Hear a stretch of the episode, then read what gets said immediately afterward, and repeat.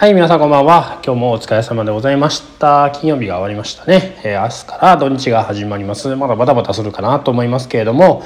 えー、ちょっとね、なんか声が、えー、ちょうどおかしいですけれども、え頑張ってお話をしていきたいなと思います。え今日はですね、えプライシングの話をさせていただきたいなと思います。プライシング、いわゆる値決めですね。値段を決めるですね。で、まあ、時間単価のお話は、まあ、あのラジオでも YouTube でもいろいろしてきたんですけれども、まあ、これから独立しようとしている方や、まあ、今からですね値上げをしていきたい方どのように値上げや値段設定をしていけばいいかについてお話をさせていただきたいなと思います。で、えー、ポイント3つあるんですけれども1番、えー、時給と時間単価の違い2番値上げの仕方3番失脚は悪ではないこの3つについてお話しします。で1番ですね、まあ、時間と、時給と時間単価の違いなんですけれども、まあ、あのアルバイトの経験ある方、うん、いらっしゃるかもしれないんですけれども例えば時給3000円だとしたら、えー、バイトであればめちゃめちゃ高いですよね。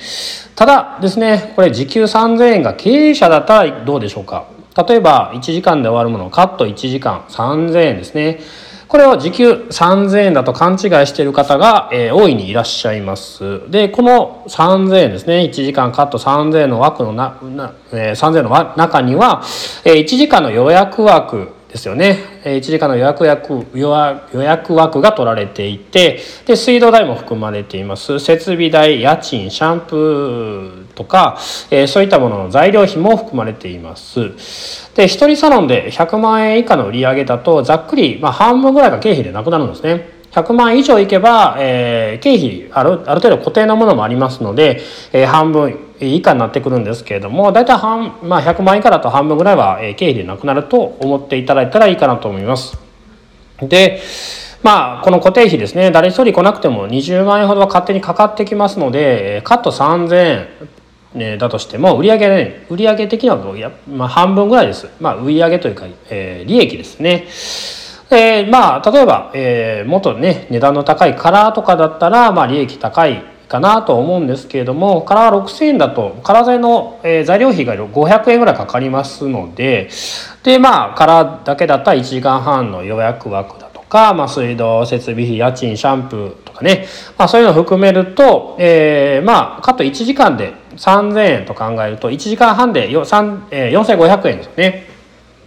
カットの、えーと、時間単価で考えると1時間3000円いただいてるっていうことになりますと、まあ、1時間半で、えー、カラーだったら6000円なんですけれども本当はまあ4500円しか取れないところをカラーだったら6000円取れてるわけです。ただそこからですね500円のカラー材の材料費かかると考えるとまあ、えー、5500円から6000円が5500円になってしまってカットと比べて1000円しか、えー、利益がないんですね。例えばカットを3人をすると9000円です。で、から、え、カット3人なんで3時間で9000円ですよね。で、カラーだったら、え、3時間で、えーえー、6000円かける2なんで、えー、1時間半と1時間半で3000円なんで1万2000円で、えー、その差額で言うと3000円あるんですけれども、えー、カラーの、え、材料費が500円ずつかかりますので、結局カットと比べても1000円しか利益が高くないんですね。なので、この、えー、まあ、経営者となった時点で、そのメニューをこなすのにどれぐらい経費がかかるかを考えないとダメです。ですなので、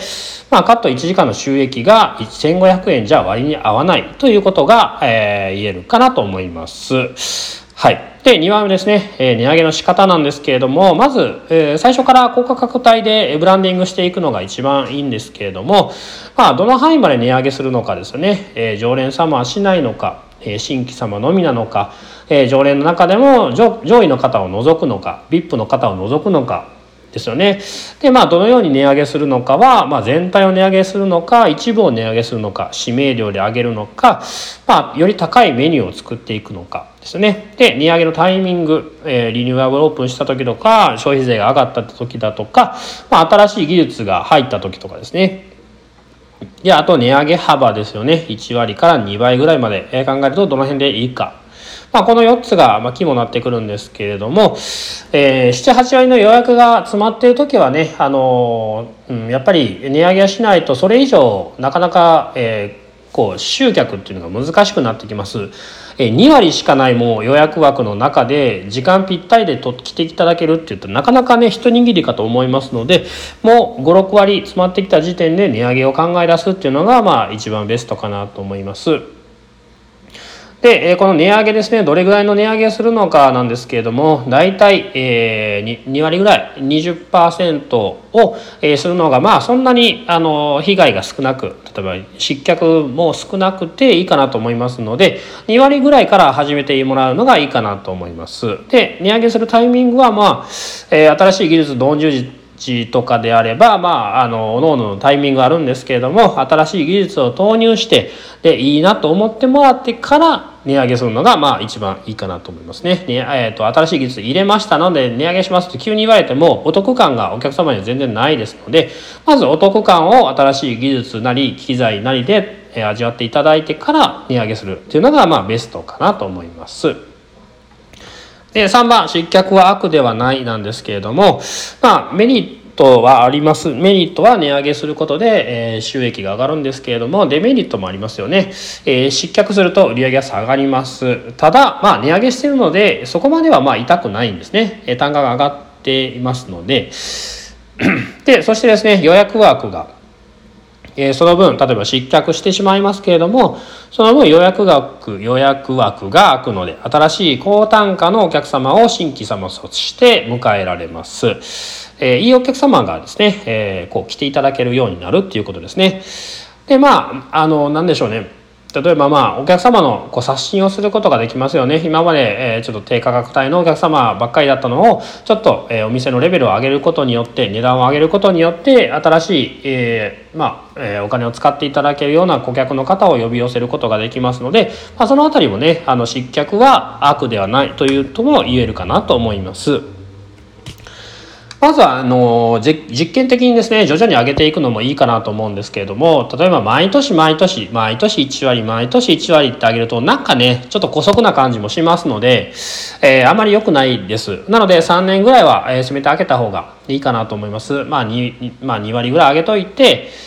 えー、3年ぐらい空けてから、まあ、もうちょっと上げますとか、まあ、させめてね3年ぐらい分けましょう、まあ、それぐらいの方がイメージ的には、まあ、無難であのそんなにね悪いイメージは持たれないかなと思います。なので例えば1割1割上げて3年後に1割上げるとなると、まあ、1割上げることでそんなに売り上げは上がんないんですね。10%ってそんな変わんないのででプラスですねそんなあの逆にあ値上げされたっていうイメージだけついてなんかあんまり値上げが値上げの効果がないというなんかあんまり良くない事態になりますので、まあ、2割ぐらいをめどにあの実験的に上げていくのが、まあ、無難にいいかなと思いますうちもですね来年からちょっと新規様は値上げしようかなと思っていますのではいまあその結果もですねお話しできればいいかなと思いますのでまた今後もねあのラジオ聞いていただければ嬉しいです。はい。では、今日はこんな感じで、えー、終わろうかなと思いますけれども、まずは時給と時間単価の違いをしっかりと把握していただくと、経営者になると、えー、しっかり経費もかかってきますので、えー、そこも、え、ちゃんと捉えていきましょう。で、値上げの仕方も、まあ、いろいろタイミングとか、値上げの幅とかもありますが、まあ、2割ぐらいが、まあ、一番いいかなと思います。で、まあ、えっ、と、本当に、新規様のみっていうのが一番、うん、そうですね、あの、なんでしょう、5割ぐらい、5割ぐらい予約額が予約すみません予約枠が詰まった時点で、えー、2割ぐらい新規様の、えー、値段をね上げていくっていうのがまあ一番いいかなと思いますので僕は、来年来年からそんな感じにしようかなと思います。